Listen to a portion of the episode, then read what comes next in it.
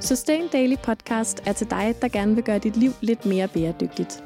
Vi går i dybden med tanker, overvejelser og dilemmaer, så du kan skyde genvej mod et grønnere liv. Jeg hedder Johanne Stenstrup. Og jeg hedder Emma Slipsager.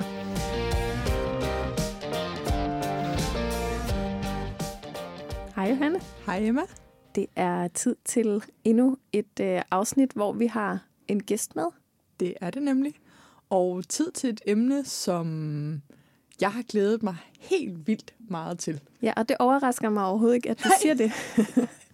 Det er jo her, håbet ligger i mit univers. Præcis.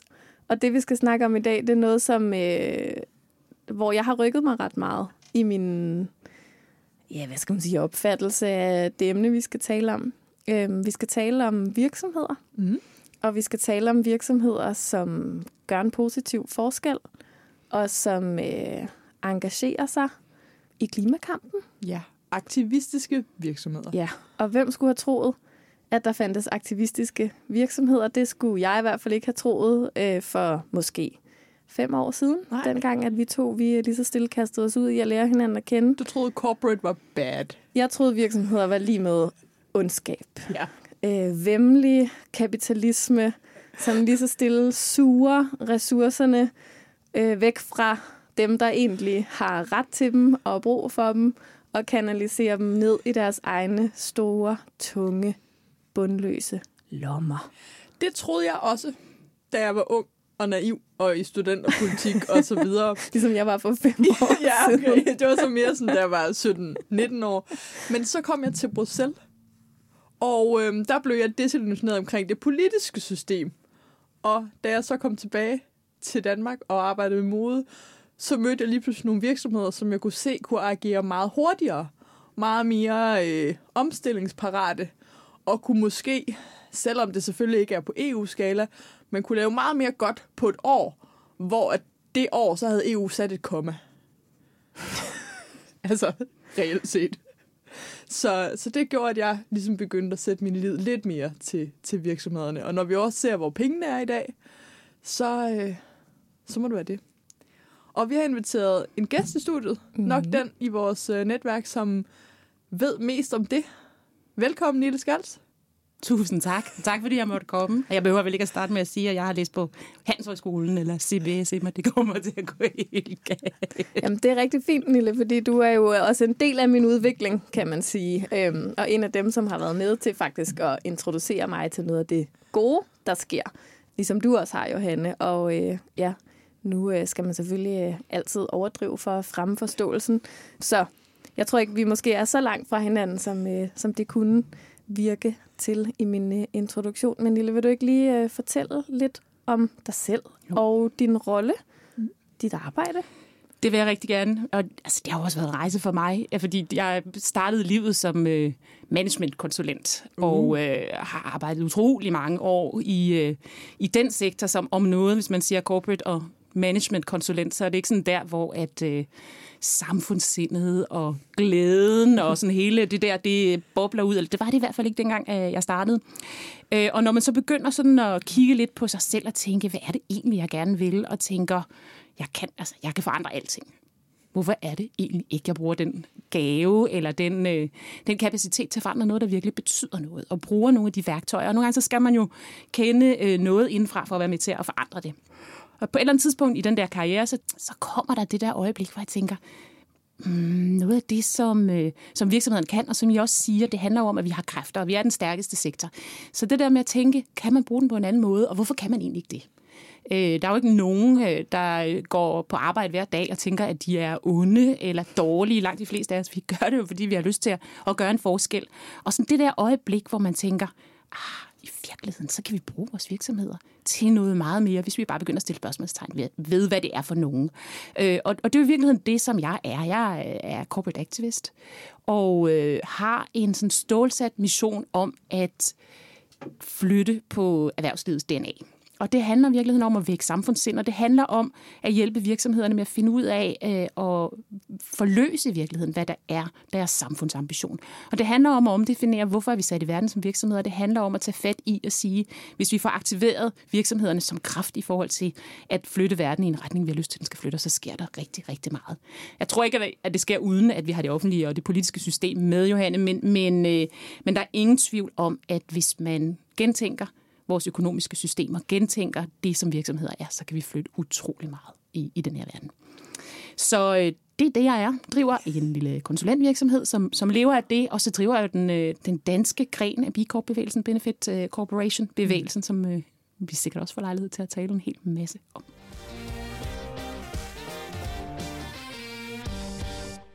Ja, fordi du sagde jo allerede to begreber, som vi gerne vil folde ud i dag.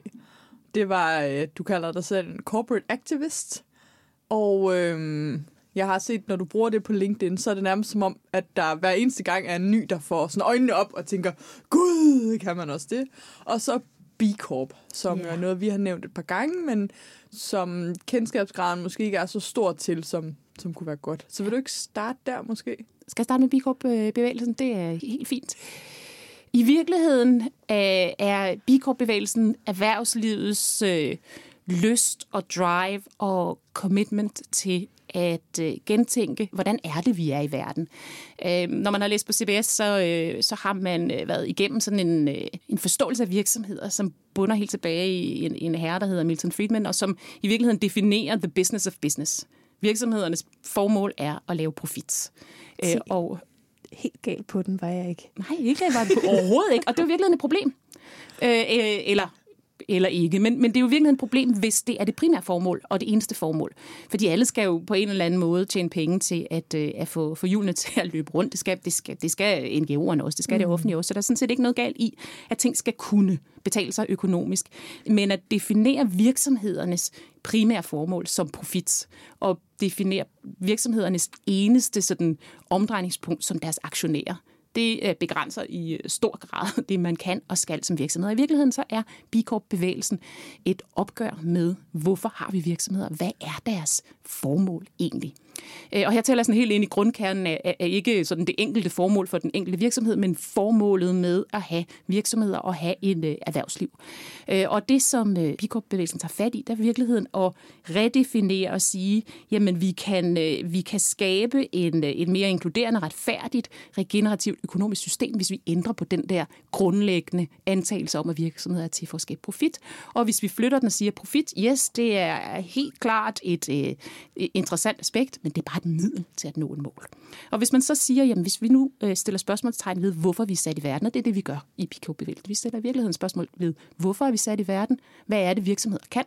Og hvad sker der, hvis man i stedet for at sætte profit som omdrejningspunkt, sætter, hvor meget værdi for verden kan vi skabe, og putter det som omdrejningspunkt for en forretningsmodel? Så begynder pludselig at ske noget. Flytter fra, hvor meget værdi kan vi trække ud, til hvor meget værdi for verden kan vi bygge ind alle steder i vores forretning. Så det er sådan den ene del af det øh, paradigmeskifte i mm. virkeligheden, som øh, B Corp-bevægelsen driver. Det andet øh, paradigmeskifte handler om at sige, hvem er vi til for? Hvis vi nu ikke kun er til for aktionærerne, hvis vi nu tænker virksomhederne i virkeligheden som værende til for noget meget mere, og flytter perspektivet til at tænke, i virkeligheden har vi kun lov til at være i verden, hvis vi hjælper samfundet og planeten med at blomstre.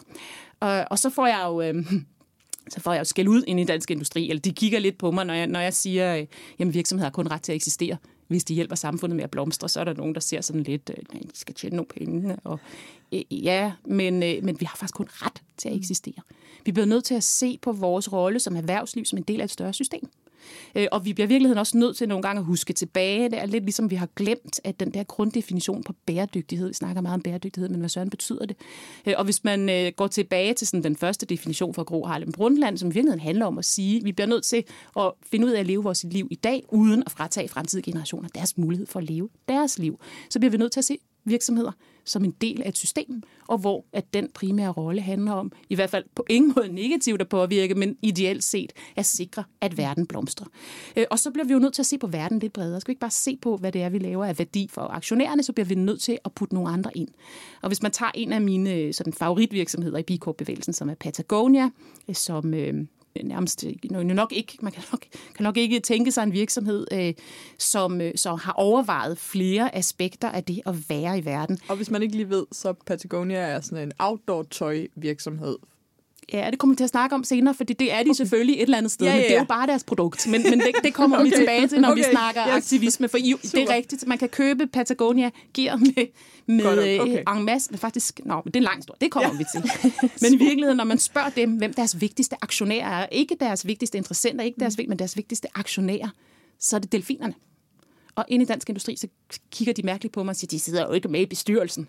Nej, det gør de selvfølgelig ikke. Og selvfølgelig er det ikke, altså, jeg kan jo godt øh, se, det at det ikke er delf- mishandling. Altså. Fuldstændig. Men, men, men delfinerne er jo et, et eksempel på at sige, hvem er det egentlig, der er vores vigtigste interessenter? Og det bliver nødt til at være alle. Altså, det bliver nødt til at være vores medarbejdere, det bliver nødt til at være vores leverandører, det bliver nødt til at være vores kunder, det bliver nødt til at være klimaet, det bliver nødt til at være miljøet, det bliver nødt til at være vores lokalsamfund. Vi bliver nødt til at drive virksomheder, som sikrer, at vi kan øh, være et godt selskab for alle vores interessenter både i dag og i fremtiden. Så det er også det der med at sige, at vi bliver nødt til at stille spørgsmålstegn ved, hvem vi er til for. Og så den sidste del af den der bevægelse handler om at sige, hvordan skal vi så være i verden? Altså, hvad er egentlig et godt selskab?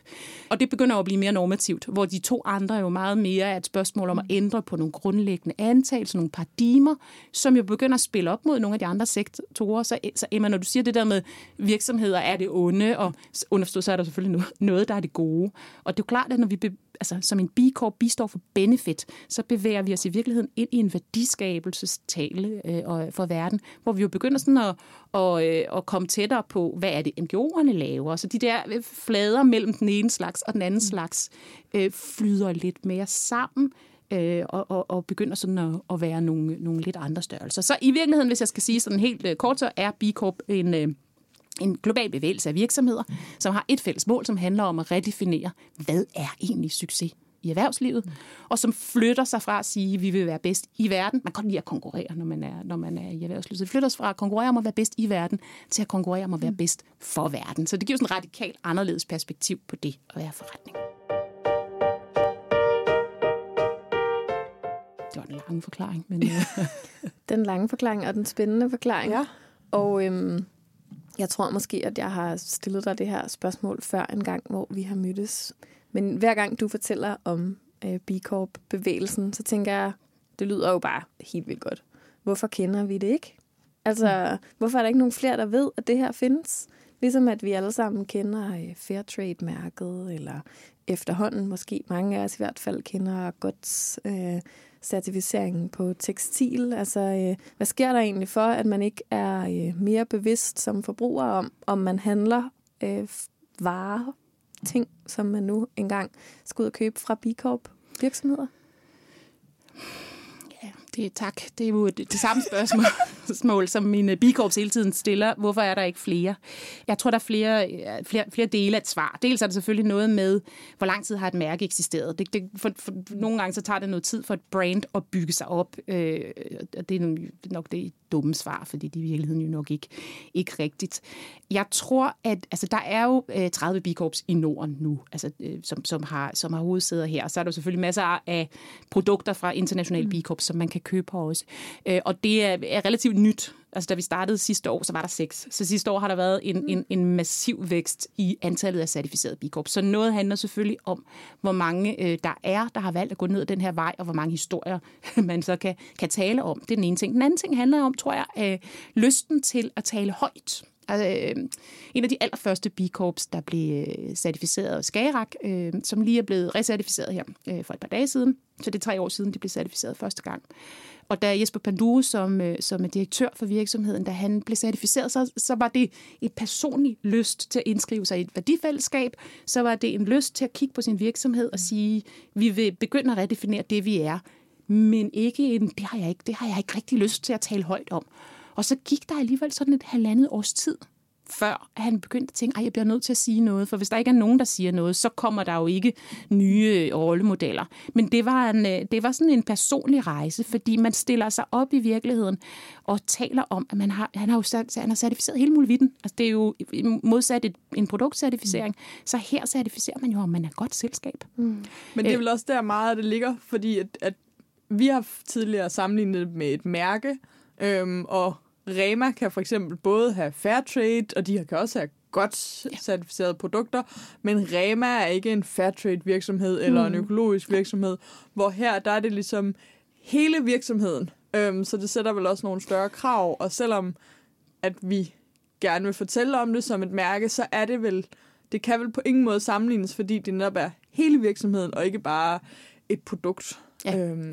Nej, og, der, og, og, og fuldstændig, du, altså, du rammer jo ind i, altså nogle gange, når vi skal sige det på den simple måde, så siger vi, det her, det er, eller jeg sammenligner det en lille smule med at sige, jamen hvis du har en, øh, en fair trade, eller et go, en godt certificering, mm. eller et svanemærke, eller, det, det er ligesom at, at, træne, at træne vægte nede i, så træner man forskellige sådan, øh, øh vægtløftningsmuskler, hvorimod B-Corp er CrossFit. Altså det er jo ligesom hele, hele, hele kroppen. Så det er den ene ting. Og den CrossFit anden, er også populært. Det er utrolig populært. Men, men det kræver også meget, kan man sige. Og det kræver måske endda lidt mere af virksomhedslederne, fordi man går ind og kigger på, altså også ret meget på deres øh, sådan grundlæggende, hvorfor er vi sat i verden, hvorfor har vi den her virksomhed? For vi går ind og kigger på to ting, når man skal blive certificeres. Den ene ting handler om at sige din, din, øh, din intention. Altså, hvad er, din, øh, hvad er din forretningsintention? Hvad er det for et ansvar for verden, du har bygget ind i din forretningsmodel? Så det er sådan den første del, og den skal være, den skal være intentionel øh, forstået på den måde, at man er nødt til at indskrive det i sine juridiske vedtægter. Så det er jo en stor øh, begrænsning, vil nogen sige, hvis de kiggede på det med, med de økonomiske briller, øh, men, med, eller en stor øh, øh, designmæssig krav i forhold til, hvordan man designer sin virksomhed. Og så måler vi på øh, hele vejen rundt 360 grader, at man er god for dine medarbejdere, og det handler selvfølgelig om at sige, at har man, har man øh, ordentlige øh, ansættelsesforhold, men det handler også om at sige, at der er adgang til ejerskab, hvordan bliver folk uddannet, er de, er de glade for at være der? Så, øh, så handler det om at sige, hvordan er det, vi påvirker klima og miljø, og hvad er det, hvad er det, hvordan øh, håndterer vi det? Vores leverandør, hvad er det for nogle form for leverandøraftaler? Hvad er det for noget ansvar, vi tager i leverandørkæden? Så kigger vi på lokalsamfundet, hvordan indskriver jeg mig i lokalsamfundet? Hvordan bidrager jeg til det sådan lokalmiljø, som jeg er en del af? Og så kigger vi selvfølgelig også på, om, øh, om man er godt skruet sammen. Altså, hvad måler vi vores succes på? Hvordan får man bonus, hvis man får bonus? Hvad er det for nogle øh, krav, vi stiller? Så på den måde går man jo ind og kigger på hele øh, helheden. Og det, det er lige lidt mere øh, øh, det er lige lidt mere personligt for mange af de virksomheder, vi certificerer, fordi det er jo deres livsværk. Altså, det er jo entreprenøren som sådan, der går ud derfra også med en, en der har kigget ind under dynen og kigget på, at vi er vi, er vi godt selskab hele vejen ind. Øh, og vi ser masser af virksomheder, som faktisk, altså, der er jo rigtig mange virksomheder, som er impact-virksomheder, som er skabt med en eller anden øh, intention om at gøre noget godt for verden, de behøver faktisk ikke nødvendigvis at kunne blive certificeret. For det er klart, det har selvfølgelig den ene del, altså man har en, en, en, en, en, et ønske om at løfte en udfordring for samfundet, men er jeg også godt selskab over for mine medarbejdere, eller jeg har fokus på det, på, det, på det klimamæssige, men hvad med det sociale? Så det der med at mestre hele porteføljen. Og det er jo super vigtigt, fordi man har jo hørt sager om virksomheder, og det kan jo også være NGO'er, som har de mest fantastiske værdier udadtil, og så går folk gang på gang ned på stress af at arbejde for dem. Jeg har lyst til at spørge, kan alle blive B Corp? Altså, sådan, kunne Mærsk blive det, eller er der nogen, der simpelthen skader verden for meget? Øh, ja, utrolig svært at sige. Om, hvad, altså, om det er interessant, jeg, får, har, tit fået spørgsmål, hvad nu hvis man er våbenproducent? Man kan jo være verdens bedste sted at arbejde, og man kunne sikkert også forestille sig, at cirkulær våbenproducent. Ja, I don't know, med, med, med når man genbrug... Fuld styr på leverandørerne højt, altså, jamen, det kunne man ja, egentlig godt, ikke? Jo, jo. Men, men, øh, men der er, ja, der er sådan en, en liste over øh, industrier, som ikke øh, kan, køre, kan køre igennem systemet. Ja, det er der. Så der er selvfølgelig noget øh, pornografi, øh, olie, så nogle af de der sektorer øh, er man nødt til at tage stilling til. Så er der selvfølgelig noget også, når man, når man er i omstilling, altså er man i gang med at drive en omstilling, og der er jo nogle af de virksomheder, der er certificeret, som er i brancher, hvor man tænker, der er, der er et stort arbejde at flytte dem på nogle af mm. parametrene. Øh, men de har taget en intentionel øh, beslutning om, at vi er i gang med at flytte den øh, branche. Så mm. Mærsk, det, det, kan, det, det er meget øh, stor biks at, at svare på, så det, det ved jeg simpelthen ikke. Men, øh, men sagen var oppe på et tidspunkt med en, øh, et, det var en portugisisk virksomhed, som var sådan en øh, benzintankstationsvirksomhed, øh, men som er i gang med at rulle øh, eldrevne laderstander ud over hele Portugal. Kan, altså, kan man så certificere det? Det øh, bliver der taget stilling til i et helt uafhængigt øh, advisory council, som kigger på de enkelte virksomheder, når det er den slags. Så er der den anden del af det, øh, Johanna, når du spørger, altså det kan godt være, at de godt kan bestå Altså i virkeligheden få 80 point, som man skal have ud af de 200. Øh, men det er kun den ene del af det at blive certificeret. Fordi hvis du vil være en certificeret B Corp, skal du også ændre dine juridiske vedtægter. Ja. Og det er klart, hvis man tager en virksomhed som Mærsk, så er det jo aktionærerne, der skal gøre det. Og jo, altså hvis man er en, en børsnoteret virksomhed, så er der selvfølgelig, altså det ikke det er umuligt, der er øh, flere børsnoterede virksomheder, der er øh, B Corp certificeret, men det er jo en anden beslutningsproces, og der kan selvfølgelig være nogle af aktionærerne, der ikke synes, at det her er den rette vej at gå. Fordi man indskriver i sit formål, at man er til for at sikre økonomisk og social og miljømæssig værdi, og man indskriver i sin vedtægter, når man tager beslutninger, så tager man beslutninger i videst mulig omfang, der tilfredsstiller alle interessenter. Så det er jo en juridisk modificering af at være, altså som, som jo i virkeligheden er det grundlæggende DNA i en virksomhed. Og det er der, hvor delfinerne på en måde kommer ind til bestyrelsesmødet, ikke? Jo, fordi altså... hvis de ikke er med til at tage beslutningerne, så, så altså, det er jo i virkeligheden en sikring af at sige, det er der, vi tager beslutningerne om, hvad der er næste step i vores mm. virksomhedsliv, så de repræsenterer aktionærerne eller ejerne øh, i øh, sikkert repræsenteret af en NGO, fordi de taler ikke selv. Så det interessante er jo også, skal man både det ene og det andet. Jeg var sammen med en bank forleden dag, øh, øh andelskasse, som overvejer at blive B certificeret. De har certificeret deres produkt, og, og nu er det jo så det andet, skal vi så også certificere os selv. Mm. Og, og i virkeligheden er det, altså det ser vi flere og flere. Men vel ikke, de har vel ikke B Corp certificeret produkt? Nej, nej, nej. Jeg, okay, en, anden, anden certificering. Super, for valgt en, certif- nej, nej, de har valgt en, nej, nej, B Corp, ja. du kan ikke certificere din, øh, din Godt. virksomhed. Altså, B Corp er kun øh, din virksomhed, men de har allerede en produktcertificering. Ja. Skal vi også have det andet? Og, og det vil de gerne, for det er en anden form ja. for mm. certificering. Altså ja. det, den, den ser på noget mm. andet. Og i virkeligheden er det jo også, hvis man går over til det der med at sige, øh, altså hvad er øh, den, den, det aktivistiske? i det at være, øh, at være en B Corp, så, øh, så er der jo noget aktivistisk, der handler om at sige, hvis vi flytter på grundmodellerne, og vi flytter på det, vi er. Altså man begynder simpelthen at flytte på, på ikke kun øh, produktet, mm. men også flytte på noget af det andet.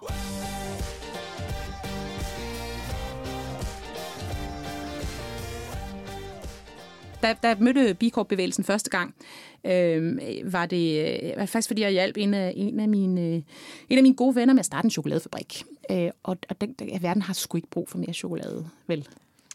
Eller jo, det har, den har altså. Den har brug god chokolade. Men jeg spottede sådan lidt, hvad er det for noget, der er derude? Og der faldt jeg over Tony Chocolonely, som, øh, som man nu også kan få i Danmark jo.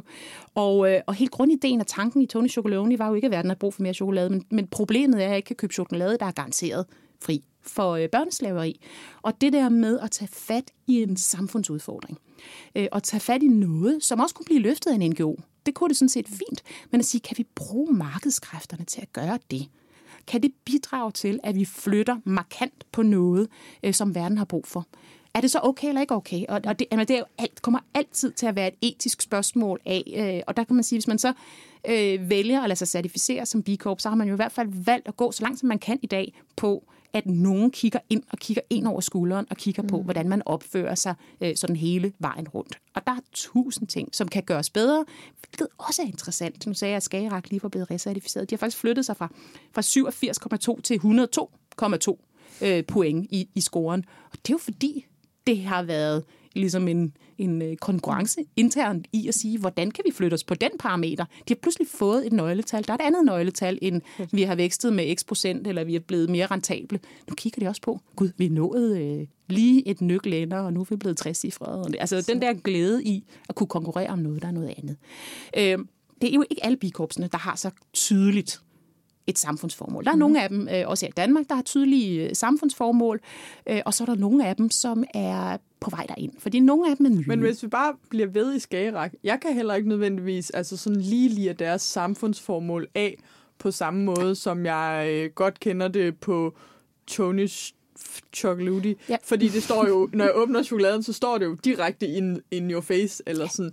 Det står jo ikke lige bag på en bænk, hvad og man kan sige, Tonys er, jo, altså, Tonys er jo den slags virksomhed, som er født mm. som B Corp. De, mm. de er født øh, med en, en samfundsambition, og de er født med et, øh, altså, et, og deres impact business model, eller den måde, de bruger forretningen på, handler primært om at sikre, at der ikke er fattigdom i leverandørkæden, fordi hvis der ikke er fattigdom i leverandørkæden, så er der heller ikke behov for børneslaveri. Jeg bryder lige ind og sige, at vi har faktisk en podcast-episode om chokolade, hvis man vil høre den. Det er rigtigt. Fra sæson 4, hvor vi snakker med social foodies, og for at vide alt det her med børneslaveri. Hvor træls chokoladeindustrien ja, det var virkelig, kan være. Et hårdt afsnit, men man kan jo lige gå tilbage og lytte. det var lige en lille selvpromovering. Mm.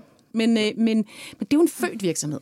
Skagerak er en I gammel hvert fald dame. på den ene del, ikke? På missionen, Jo. eller på, Jo. øh, hvad kaldte du det? Øh, Vi kalder det impact business model og ja, samfundsambition. ikke? intentionen, eller, Ja. øhm, men på det, der så hedder, hvordan er det så at være ansat i Bixen?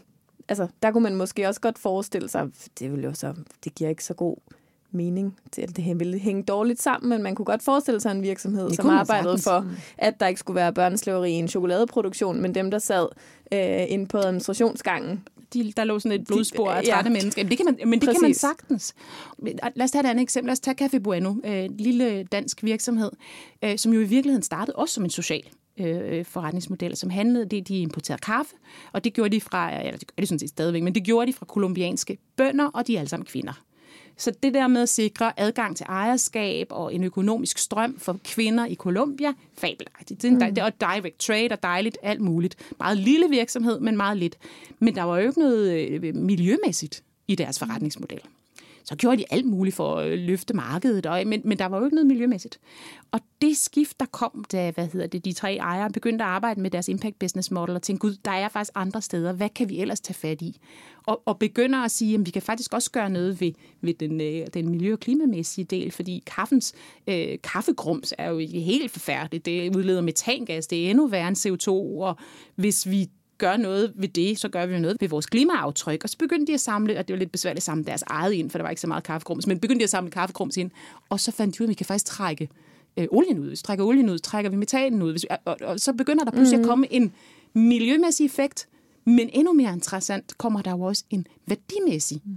effekt, fordi den olie, de trækker ud, kan jo bruges til øh, videre salg til skønhedsindustrien. Og så kan der pludselig gå en pengestrøm ekstra tilbage til kaffebønderne, fordi du kan bruge noget mere af den kaffebønne, som de jo har solgt, så den er mere værd. Mm. Når man så også kan lave øh, mel af, af kaffegrumsen, når den så har fået fjernet olien, så har du pludselig en ekstra strøm. Altså, så på den måde handler det jo for mig i hvert fald kontinuerligt om, også for bikorpsen, at tænke over, hvad er næste rul i min forretningsmodel?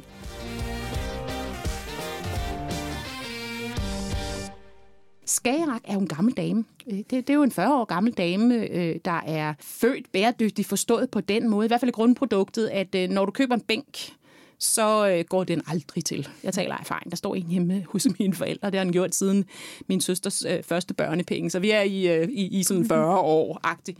Øh, og og den, er, den kan jo sagtens øh, hvad hedder det, sælges videre. Så det Skagerak jo er i gang med at gøre, er at flytte forretningsmodellen. Mm. Så de har masser af gode praktikker og ordentlighed sådan rundt omkring, mm. men kan man begynde at ændre på den måde, vores forretning er skruet sammen? Og det handler jo for eksempel om at lave en leasingmodel med det nye øh, rent, som de har udviklet hen over de sidste par år. Så i stedet for, at du køber noget, så leger du. Så kan vi sætte den i stand. Så kan vi sikre, at den der, øh, det produkt det holder meget længere. Så tager vi ansvaret for, at det ikke kommer videre. Så på den måde er der, er der nogen, der leger sig ind i og siger, at det er en samfundsambition. Nej, men det er, en, øh, det, det er det nok ikke, men det er en, mm. i hvert fald en udvidet øh, fokus på at sige, vi vil være med til at flytte på den måde, vi tænker forretning, og vi bygger kontinuerligt mere og mere værdi. Så er der nogle af dem, og jeg tænker, skal jeg er jo ikke en aktivistisk virksomhed på den måde, men der er nogle af, øh, bikorpsene, som vælger at sige, det vi øh, også kan gøre, øh, og så dog alligevel, for det gør de alligevel, men det vi også kan gøre, er at bruge vores stemme eller bruge vores fans det er ikke alle, der er aktivistiske, men, men, men, men der er jo sådan en, som, som Skagerak bruger Jesper Pandue som direktøren, mm. som stemme. Han bruger sin taletid på at sige, at profit er et fattigt øh, ord for succes, og når man gør det som succesfuld erhvervsleder, som, som, som passer godt i børsens segment, så er der nogen, der begynder at sige, det lyder da alligevel måske lidt interessant. Når man så gør det med sådan nordjysk og ikke ung københavns kvinde, så, så er der ligesom en eller anden form for lyttefase. Så, så den der aktivist, som, som bruger sin stemme til at tale højt om noget af det, som man synes er galt i verden, det er den ene vej ind i, i aktivismen. Mm. Og så er der det, der handler om at sige, jamen, kan jeg også mobilisere mine følgere? Og der begynder aktivismen jo at blive noget andet. Mm. Ikke? Men hvis man tager de der forskellige virksomheder, som vi har i, i, i den danske bikorpbevægelse, så er der nogen, der er født som bikorps Altså Café Bueno er født som B Corp. De, de, de startede som øh, startup og blev pending B Corp. Det kan man blive øh, det første år, øh, at man er iværksætter. Der kan man indskrive sig i, at det er den her retning, ja, jeg gerne vil Vi har også været i gang med ansøgningen. Ja, det har vi. Gik lidt kold i det, men... men, men, men det er jo et kæmpe stykke arbejde, ja. ikke? Altså det er, det er et stort stykke arbejde. Det er jo ikke bare en... Øh, og så er vi færdige. Nej. Og så har du, vi dem der, som er en, en helt sådan flok af, ret mange er jo familieejede virksomhederne. Det ligger mm. godt til, til de værdier. Og så er der faktisk også, hvis man tager en lidt sushi, den er jo ejet af Jysk. Mm. Øh, så det er jo en, en, en, en filial en stor koncern, kan man sige. Men hvor jeg kan se flere og flere af de store virksomheder, det er også det, man ser rundt omkring i verden, øh, de køber simpelthen de der B-corps. Og det gør de jo, fordi der er et eller andet, der sker i den der eksperimenteren med, hvad er den nye virksomhedsform. Det kan noget andet. Mm. Og når du siger, Emma, at der ikke er så mange, der kender øh, B-corp, så kan jeg nu høre på de danske B-corp, at det gør de studerende. Det gør de i alle brancher. Så jeg er bare blevet for gammel til at kende Vi er blevet for gamle. jeg ved det ikke. Du har måske heller ikke læst noget, hvor I måske har hørt om sådan impact business modeller. Hvis det er de studerende, der ved noget. Nå, men altså de uh, CBS-studerende. Ja, det er en, en, en, en bred blanding faktisk, fordi uh, jeg, i, i går var det, var det Søren Jensen, rådgivende ingeniør, og det var P&O Rental, som sagde, at vi har simpelthen aldrig haft så mange ansøgninger af nogen, som, uh, og det er jo både ingeniører og, og, og sikkert nogen, der kan noget med noget økonomi over ja. hos de andre. Nok ikke statskundskaberne og psykologerne, men fedt at høre. Ja, det er sagt. Jeg har lige haft en uh, specialstuderende på statskundskab, som og, og faktisk stillede uh, nogle andre spørgsmål, hvilket også er top interessant. Hvad er, det, altså, hvad er det for en vinkel, man ser det her fra? Fordi marketingsfolkene synes jo, det er mega spændende med, hvad er det for nogle historier, og kan vi, og kan vi lave noget, og noget aktivisme, og noget stort, og noget bevæg. Altså, det synes de er fedt. Gør de sådan set også ud på RUK, uh, dem der læser sociale interventionsstudier, hvorimod dem, som læser på, uh, på statskundskab, stiller spørgsmål fabelagtigt spørgsmål. Hvis du nu stod inde på børsen i det der, I ved, det der fine børsrum med alle ja, ja. billederne af alle mændene, ikke? Ja. Øh, hvis du stod derinde, og så skulle du forestille dig, herover der sidder regeringen, og herover der sidder NGO'erne, her, så hvad vil du så sige til dem? Og det er jo en metaperspektiv og hvor at det at være en virksomhed, og det rammer i virkeligheden det, du sagde i indledningen, øh, Emma, fordi hvis du vil, hvis, hvis, når jeg begynder at flytte på, hvad en virksomhed er, fordi det er jo det, vi gør i B Corp, når vi begynder at flytte på, når vi er frække og siger corporate og activist i samme ja begreb, så er der jo nogle andre, der bliver sure. Eller der er nogle dynamikker mellem erhvervslivet og, og, og den private sektor og den offentlige sektor og den, øh, den frivillige sektor, som begynder at forskyde sig. Fordi virks, en, en, en for-benefit virksomhed er jo både noget af det ene og det andet. Vi har jo valgt at sige, at vi tager noget, som er samfundsambition, det vil sige noget, som det offentlige egentlig burde løse. Vi kobler det med noget frivillighed. Hvis man tager øh, nogle af de der virksomheder, vi har i, i, i netværket, så deres forretningsmodel handler om, at de er designed to give. Så i virkeligheden har de indskrevet i deres øh, grundfundas, at, at øh, mere end 20 procent af deres, øh, af deres omsætning, eller mere end 20 procent af deres tid, skal dedikeres til at løfte en samfundssag. Så, så begynder de jo, at, at, altså, er man så ja. en virks... Er, er man, man så en, det ene eller det andet? Ja. Man, du, man begynder at gå ind på, på, på spektrene af de andre, så bliver de jo sure. Og nogle gange er det jo sjovt at se, hvem er det, man kommer i, kon, altså, i konflikt med, eller hvad er det i de andre sektorer, vi også skal flytte på? Vi bliver nødt til at flytte på hele vores system, hvis vi skal have et nyt økonomisk system. Vi kan jo ikke bare reparere vores virksomheder, vi bliver også nødt til at, at reparere den, øh, den tanke, vi har, og, og vi bliver også nødt til som forbrugere selv at stille os det spørgsmål, hvad er det egentlig, jeg køber? Og så bliver det jo endnu frækkere, når man så ser den der tredje form for aktivister. Hvis man siger, at den første form er, er sådan en sådan toplederaktivisten, som er den toplederen, der taler højt om, øh, om den forskel, han gerne vil gøre. Og den anden er forretningsmodelaktivisten, som bygger sin, øh, sin forretning op om en samfundsambition. Så den tredje er bevægelsesaktivisten. Og det er jo i virkeligheden der, hvor virksomhederne begynder at stjæle rigtig aktivistiske værktøjer og bruge deres følgere, deres fans, deres medarbejdere til at løfte noget. Problemet er, hvis man skal den vej, skal man med med være modig, ikke? for man skal, man skal råbe højt. Mm. Og man skal turde dø for sagen. Altså, det er, altså en aktivist dør for sagen. Og det, de, altså, kommer i hvert fald i fængsel nogle gange, ikke? Exactly. Og det gør Ben Jerry's, og jeg kan fortælle okay. jer, at Unilever øh, har synes det har været lidt besværligt, at, øh, at de kom i fængsel hele tiden, ikke? fordi det var ligesom... Øh, og hvad gjorde de så? Jamen, altså, de, de, de har jo accepteret, at i virkeligheden, så er, altså, så er det det aktivistiske, der gør, at Ben Jerry's er brand nu gider Hvad har de gjort for, hvad har de gjort for at komme i fængsel? fængsel? Jamen, de stiller jo bare op hver eneste gang, de er vrede over okay. et eller andet. Hvad har de gjort for at komme i fængsel? Jamen, i virkeligheden, så starter Ben Jerry's aktivisme, øh, starter jo faktisk fra starten. Den er født sådan. Ben Jerry's er jo nogle skøre gamle herrer øh, med, med, med, med oprør i, i generne, og har defineret, at vores virksomhed skal arbejde for både klima og social øh, ansvarlighed, eller justice kalder de det, social justice. Og, øh, og, og det, de startede med, var jo klimajustice, og det, det kan man godt, når man er is, og lave en kampagne, der handler om, at hvis den er smeltet, så er den ødelagt. Det giver super god mening for is, det giver super god mening for, for...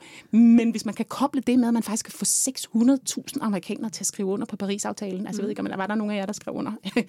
øh, det, men, men, det vidste jeg ikke, man skulle. det vidste jeg heller ikke, man skulle, men, men, øh, men det, kan, det, er, det, det er super godt. Det kan vi, det kan vi, men de, det der med at kunne få 600.000 amerikanere til at gøre noget, mm-hmm det, altså det er jo, det, det, det kan man, fordi man har noget andet. Man tiltaler nogle andre end dem, der vil gå til Greenpeace og gøre det. Så de aktiverer jo et helt andet sæt. Og når man taler om klima, så er det jo sådan ret, øh, i hvert fald i, i Ben Jerry-land, ret, øh, ret øh, okay. Til gengæld så har de jo bevæget sig ind i social justice, mm. og begynder lige så stille at bevæge sig ind i noget af det, som betyder noget for dem. Øh, og noget af det, der betyder rigtig meget for dem, øh, er øh, Black Lives. Og, og det kan også betyde rigtig meget negativt for nogle andre. Så da, da de lancerede Black Lives Matter-kampagnen, øh, og i virkeligheden også hele bevægelsen i at følge der, så modtog de jo en shitstorm af mennesker, der ringede og sagde, Blue Lives, det er også vigtigt. Altså underforstået politiliv er også vigtigt, og selvfølgelig er de det, men, men der må, er man jo nødt til som virksomhed at tage fat i det, man tror på, og, og, og stå op for det, man tror på. Og det giver jo nogen, der hader det, og nogen, der elsker det. Altså, man siger, har de ikke også været på banen i forhold til øh, homoseksuelle Jo, det har de også. Øh, og, og det var med, med en super, fabelagtig twist. Øh, det var i Australien, da, altså det er jo hele tiden kontinuerligt, men, men i Australien, hvor at man ikke kunne blive gift, hvis man øh, var af samme køn, så lavede de simpelthen et, et lockdown på, at du kunne købe to af de samme kugler is. To chokolade?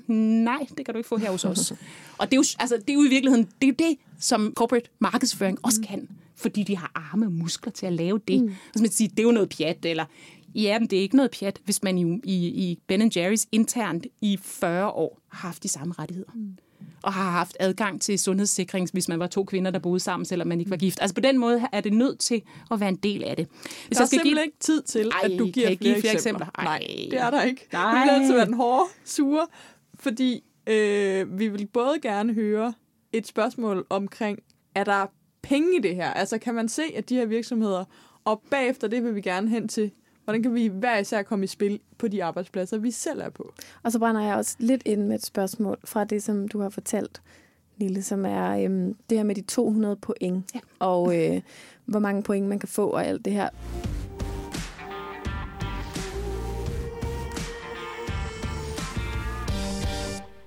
Altså, for helt at forstå det, får man ligesom udleveret en slags checkliste øhm, med ting, som man skal øh, svare på, om man gør, eller hvordan man gør, eller sådan.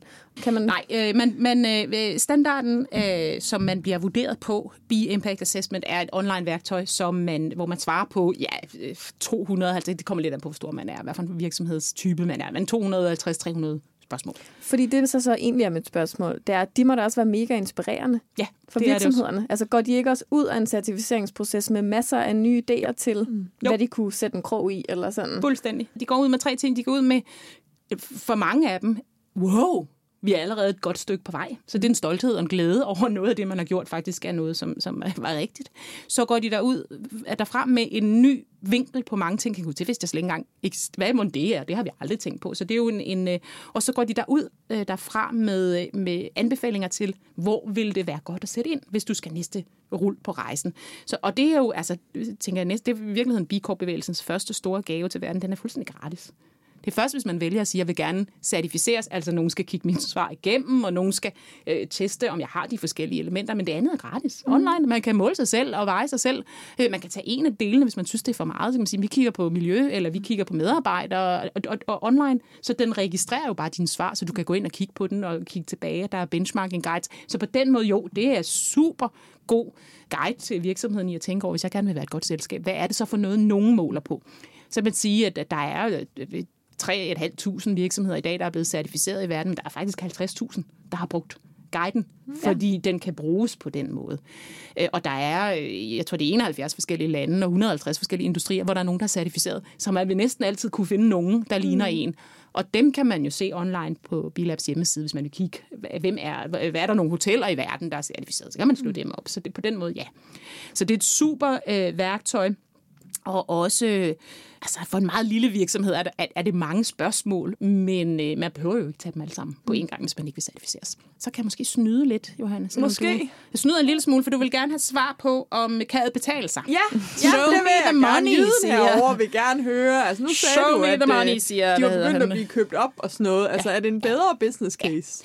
Altså, øh, Unilever har købt syv B-Corps, øh, Mhm. mm-hmm. og, og, og så det betyder jo, at der er kæmpe interesse i at købe Men de er der det, er det bare fordi, de gerne vil købe aflad, eller er det fordi, at de kan se et afkast? Ja, det, øh, altså, det er fordi, de kan se, at det der kan noget. Det kan noget på to måder. Det kan noget, fordi det er det, forbrugerne gerne vil have. Mm. Det kan noget, fordi det er der, der er nogen, der gerne vil investere. Og det kan noget, fordi det tiltrækker medarbejdere. Men det kan også noget læringsmæssigt for resten af forretningen. Så det der med at have nogle nye tanker og takes på det. Så det, det, du siger, det er, at det kan betale sig på mange forskellige måder. Måske ikke direkte cold cash, men på mange men, men det kan også øh, cold cash-mæssigt okay. øh, hvad hedder det, betale sig. Og hvis man så kan nemlig snyde, så kan, jeg tage, så kan jeg tage Patagonia ind. Hver eneste gang Patagonia laver en eller anden form for aktivistisk aktion, så som at sagsøge præsident Trump eller lukke biksene, så stiger salget på deres øh, online medier, eller dagen efter, så det er helt massivt. Altså, så på den måde giver det der med, at nogen råber op omkring noget. Og jeg tror sågar, at de sidste amerikanske studier viser, at jeg vil næsten hellere købe noget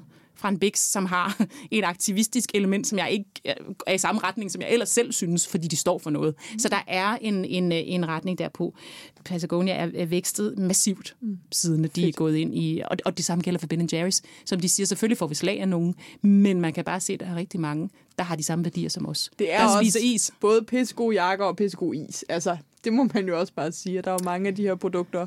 Chokoladen er også god, og bænkene er gode. Altså, det er jo bare...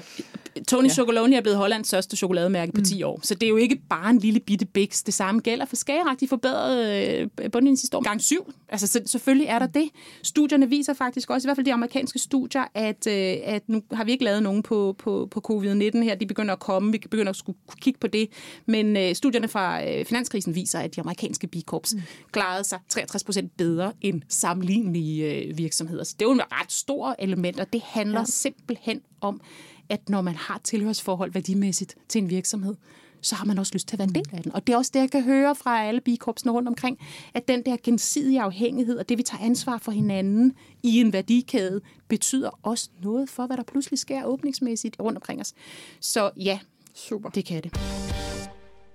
Og hvad skal man så selv gøre, siger du? Ja, hvis man Ja, kan man det? og er mega inspireret, og man ikke er øh, ejer et startup, eller er virksomhedsleder, eller måske en, overhovedet mellemleder, hvad, hvad kan man gøre? Hvad vil du råde Hvis man nu skulle prikke til sin arbejdsplads. Jytte i marketing Ja, hvad vil jeg råde? Jytte i marketing, som ikke er gået, eller hun er kommet tilbage, eller jeg ved det ikke. Øh, altså, jeg, jeg vil jo i hvert fald starte med at fremhæve, at øh, alle kan stille spørgsmål Okay. Øh, i, i virksomheden øh, på det rette tidspunkt, som jo handler om at sige, øh, hvad, hvad, hvad er det egentlig, der er vigtigt for os? Altså det der med at, at, at, at have den dialog. Et ret interessant øh, øh, studie af, altså, med, med et par topledere, der sagde, at der var faktisk aldrig nogen, der spurgte dem. Hvorfor er vi egentlig sat i verden? Når de får de der spørgsmål, så bliver øjnene flakker lidt. Så at være frække, altså det tænker jeg, man kan også, selvom man ikke er den, der øh, er den. Altså faktisk stille det spørgsmål, i stedet for at stille, gik det godt sidste øh, kvartal, og hvor mange penge. Altså, hvorfor har vi egentlig, hvorfor er vi egentlig sat i verden? Mm. Og Det er et ret man- simpelt spørgsmål. Kan man stille det spørgsmål? Man kan jo stille det til sine kollegaer. Så kan man jo, altså, man kan jo stille det til ham ved siden af. Så kan ham ved siden af stille det videre. Så kan man jo, altså, der er jo ikke nogen, der siger, at man behøver at stille det altid til toppen. Jeg tænker, man bliver ikke en bikorp, hvis den i toppen ikke har lyst til at være en bikorp. Det, er sådan, det tænker jeg bare er sådan. Øh, men man kan jo godt stille spørgsmål, som begynder lige så stille at summe. En af de absolut mest interessante virksomheder, jeg kender i verden, Interface, øh, startede deres rejse mod øh, Mission Zero i øh, 96. Det er ret mange år siden. De er ret langt. Det kom fra mm. en sælger, der spurgte direktøren, de spørger ude i markedet, øh, hvad gør vi for det der bæredygtighed? det vidste han da ikke. Altså, så, så der kom det spørgsmål. Men det siger måske også, der i ligger der måske også et svar, hvis du sidder uden for en virksomhed og kigger ind, at man også kan stille spørgsmål der. Og det er jo bare min kæphest. Så det er så dejligt at høre, at du bare forstærker det, at man Men, men vi har det ansvar, magt. tænker. Altså, jeg tror, vi har det ansvar som, øh, som forbrugere at stille spørgsmålstegn ved, hvad er det egentlig for noget, vi køber? Og hvad Yes. er øh, hens, hensigten bag? Man kan jo også stille spørgsmål til nogen, som ikke er en eller anden, der driver en virksomhed, som man overvejer at være kunde hos, eller som er ens egen chef. Altså, jeg synes tit, man hører historier om virksomheder, der har forandret noget, eller hvor der er gået et lys op for nogen, øhm, som handler om, at chefen eller en eller anden øh, person med indflydelse i virksomheden er blevet stillet et spørgsmål, og det kan også være til en familiefødselsdag, eller i en bus, hvor man falder i snak med nogen. Altså, det her med, at man skal virkelig ikke undervurdere, hvor meget det kan betyde øh, at spørge folk. Nej. Hvad tænker du egentlig om det der med bæredygtighed? Ja. Det virker ikke umiddelbart, som om det er sådan, at det er din arbejdsplads går mest op i, men prøv at fortælle mig lidt om det, ikke? Ja, Øhm, jeg kan huske, at, at vi i Sustain Daily sidste år skulle lave en eller anden opgave for nogle andre, og noget kampagne af sociale medier, fordi det lavede vi på det tidspunkt. Og så spurgte vi dem øh, med det her event, vi skulle lave nogle sociale medier, hvad vil I gerne opnå i verden med det her event? Hmm. Og så sad de fuldstændig blanke og var sådan, folk skal have det sjovt. Okay, skal vi så ikke bare sælge nogle billetter til Tivoli? Eller, altså sådan, det kan man jo netop, synes jeg, spørge, spørge alle om. Altså, hvad vil vi i verden? Det er da det mest fantastiske, åbne Ja. ja. spørgsmål. Og, og, og et, altså, det der med at stille det i bussen eller til en familiefest, altså man hører faktisk, at de ledere og- CEOs, der går i gang med den rejse, hvis de er blevet stillet spørgsmålet af en familie, mm. altså der, deres børn, altså spørg mm. din far, spørg din mor, hvorfor går du egentlig på arbejde hver eneste dag? Og, og, og, altså, jeg har en otteårig, som øh, hun sagde på et tidspunkt, at jeg var lidt træt skulle ind i dansk industri og lave noget, så hun, mor, det er ikke for sjov, det er for en bedre verden. Så, Okay. Ja, det er rigtigt, jeg gør det, jeg gør det, jeg gør det. Men, men altså det der med, at man godt føle nogle gange, og så tror jeg også, at, og det, det, du sagde du Mærsk før, Jim Snabe sagde noget, og det lyder bare på en eller anden måde selvfølgelig sådan lidt anderledes, når en, en uh, succesfuld, uh, international anerkendt uh, topleder siger det, men jeg tror faktisk, det er rigtigt. Stil spørgsmålet og vær ligeglad. Altså tro på det, du tror på, og så tænk, det kan godt være, at, øh, at, øh, at det ikke er det, at virksomheden tænker, men på et eller andet tidspunkt, så det er den vej, du tænker er den rigtige. Og det tror jeg faktisk er, altså er vigtigt at huske, at vi kan, selvom det ikke ser sådan ud lige nu, da vi startede Bigård-bevægelsen, der dansede vi ligesom ham der, den åndssvage øh, mand, der danser helt alene. Ikke? Og det er faktisk ret svært at være nummer to, der kommer hen og danser. Det er jo ikke svært at være nummer 30, der kommer hen og danser. Det er jo, altså, og det der med at ture stille spørgsmål, og gode spørgsmål, tror jeg er utrolig vigtigt. Og så tror jeg, det er vigtigt at, at huske på, at øh, det kan godt være, at, at man tænker, men vi har jo alle sammen utrolig mange penge. Mm. Altså det kan godt være, at jeg ikke selv tænker, jeg har det, men det har jeg jo. Jeg har noget pension et eller andet sted. Eller, altså hvordan er de egentlig? en- Hvor, hvem er det, jeg putter penge i? Hvor kommer de penge hen? Hvad er det for noget, jeg skriver på mine sociale medier? Hvad er det for noget, altså, hvad er det for noget, jeg har lyst til at deltage i? Og man skal ikke underkende, hvad det betyder i, øh, i, i snakken. Og så altså, tror jeg i virkeligheden, at nogle af de der topledere, de tørster efter, at nogen gider stille dem nogle spørgsmål, som mm. handler om noget andet end øh, noget, som faktisk betyder noget. Man kan se, der tændes noget i deres øjne. Og det tror jeg er en af de ting, som, som bliver interessant at se på i fremtidens ledelse. Der tændes noget i nogens øjne, når man begynder at gøre en forskel i verden. Men man er nødt til som topleder, og det har vi ikke været så vant til i, i Danmark. Vi er et utroligt rationelt land, at, at du kommer ikke som topleder til at vinde alene. Du kommer til at vinde sammen med nogle andre, så det er en anden form, og du kommer ikke til at vinde i din egen tid virkelig lækre spørgsmål, som jeg godt, jeg godt kan lide, at, at, at bikorpsene nogle gange stiller. Det handler i virkeligheden om at sige, hvordan er det, at vi påvirker nogle andres børnebørns liv. Altså, det er langt perspektiv, men det er fedt. Du har børn, Emma. Hvordan er det, man påvirker sit eget barns liv? Det vil jeg gerne være med til. Men nogle andres børnebørn. Altså, tænke den der længere generation.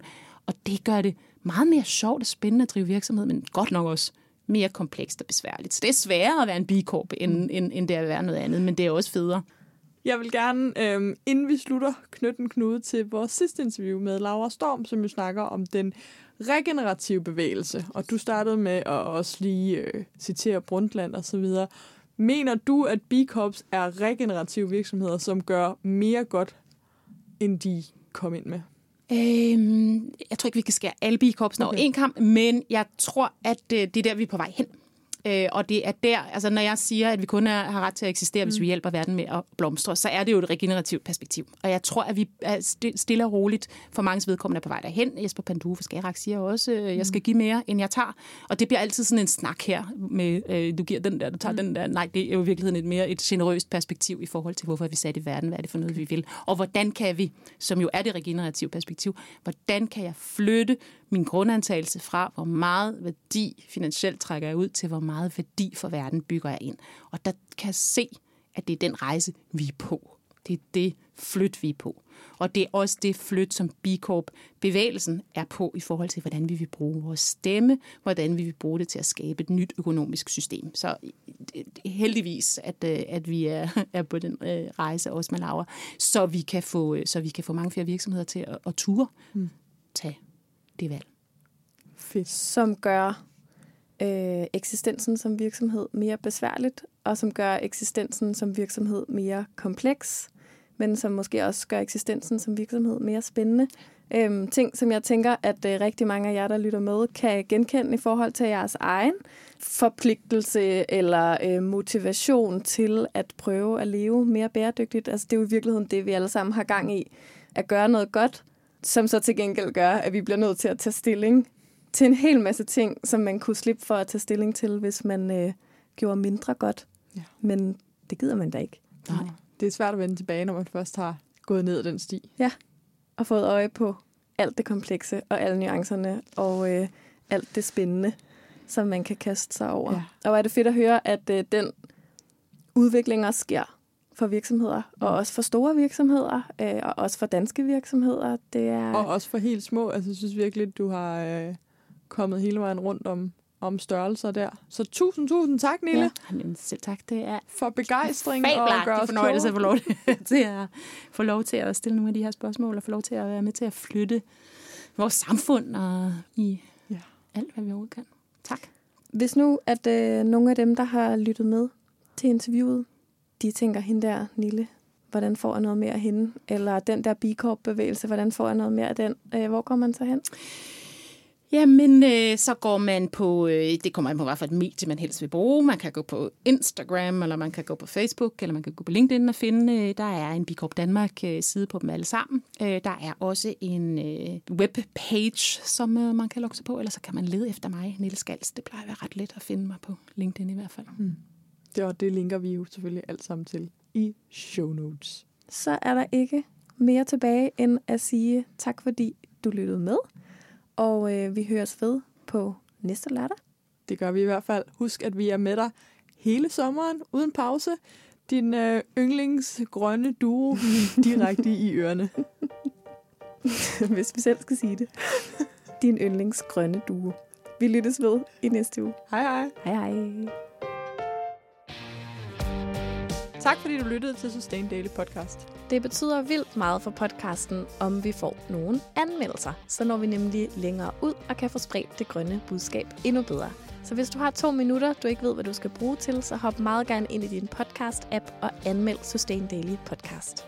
Og hvis du vil høre endnu mere fra Sustain Daily, så kan du følge os på f.eks. Instagram eller Facebook, eller skrive dig op til vores nyhedsmails, hvor du bliver den første til at høre, når vi laver seje ting.